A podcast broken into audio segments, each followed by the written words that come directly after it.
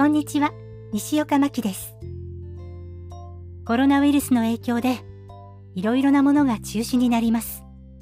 実は5月7日に、もう一度宝塚の花組公演を見に行く予定でした。それも払い戻しです。劇場に行くまでが不安だし、迷っていたし、一度見ているから私としては大丈夫です。でも、この公演で対談される方がいらして、5月10日の千秋楽にさよならショーが予定されていました。それもなくなってしまうんでしょうか。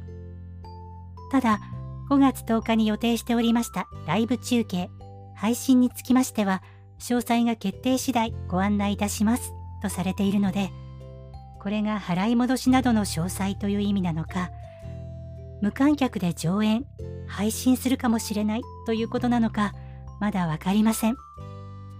東京公演もありますが、本拠地宝塚でのさよならもしていただきたいなと願っています。